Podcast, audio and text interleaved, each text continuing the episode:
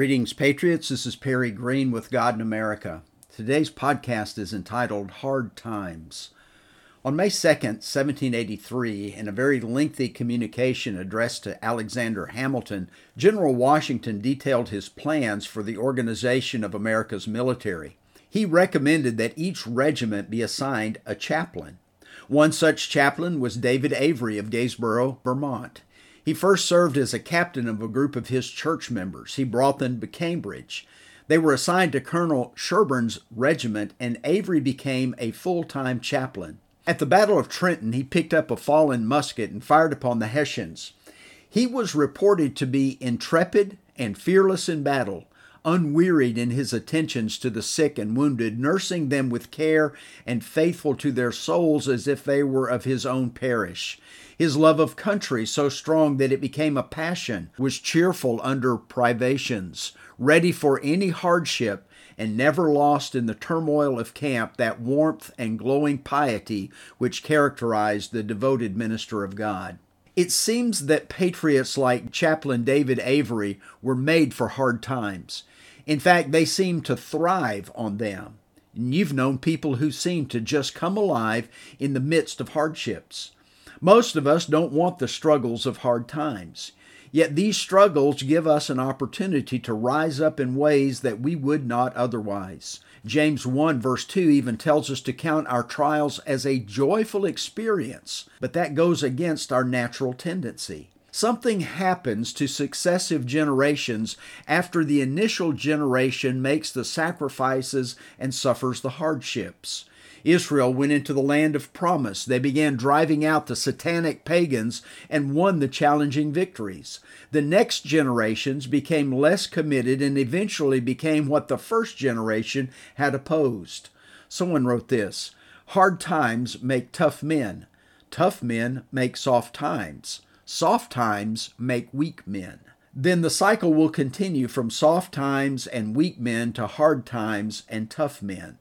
The book of Judges bears this out. The people went into a cycle from faithfulness to foolishness. This led to discipline and hard times. Then God raised up tough men to lead the nation back to its proper place before Him. That sounds a lot like America. We've had our ups and downs before God. Over the years, in the down times, it seemed that God raised up leaders to stir our souls to return to God. But this is not an easy path. This is not a walk in the proverbial park. This is a battle that involves hard times and challenge. Yet, how great is the reward! Thomas Paine said it like this The harder the conflict, the more glorious the triumph. What we obtain too cheap, we esteem too lightly. It is dearness only that gives everything its value. I love the man that can smile in trouble, that can gather strength from distress and grow.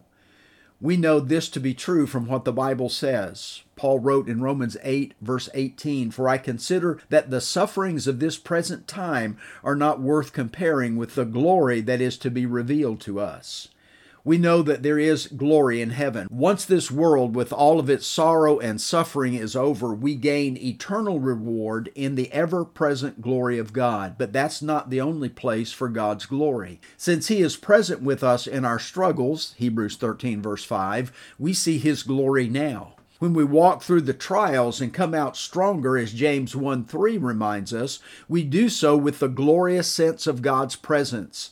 Israel and our founding generation had this experience.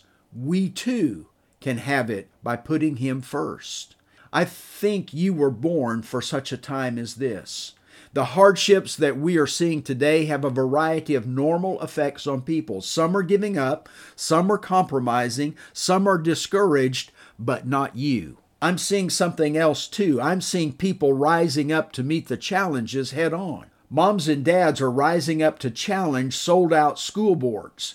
Citizens are confronting compromised city councils. Patriots are rallying like minded patriots to stand against unconstitutional mandates and lockdowns. I believe that since you're listening to this podcast, you are one of these patriots.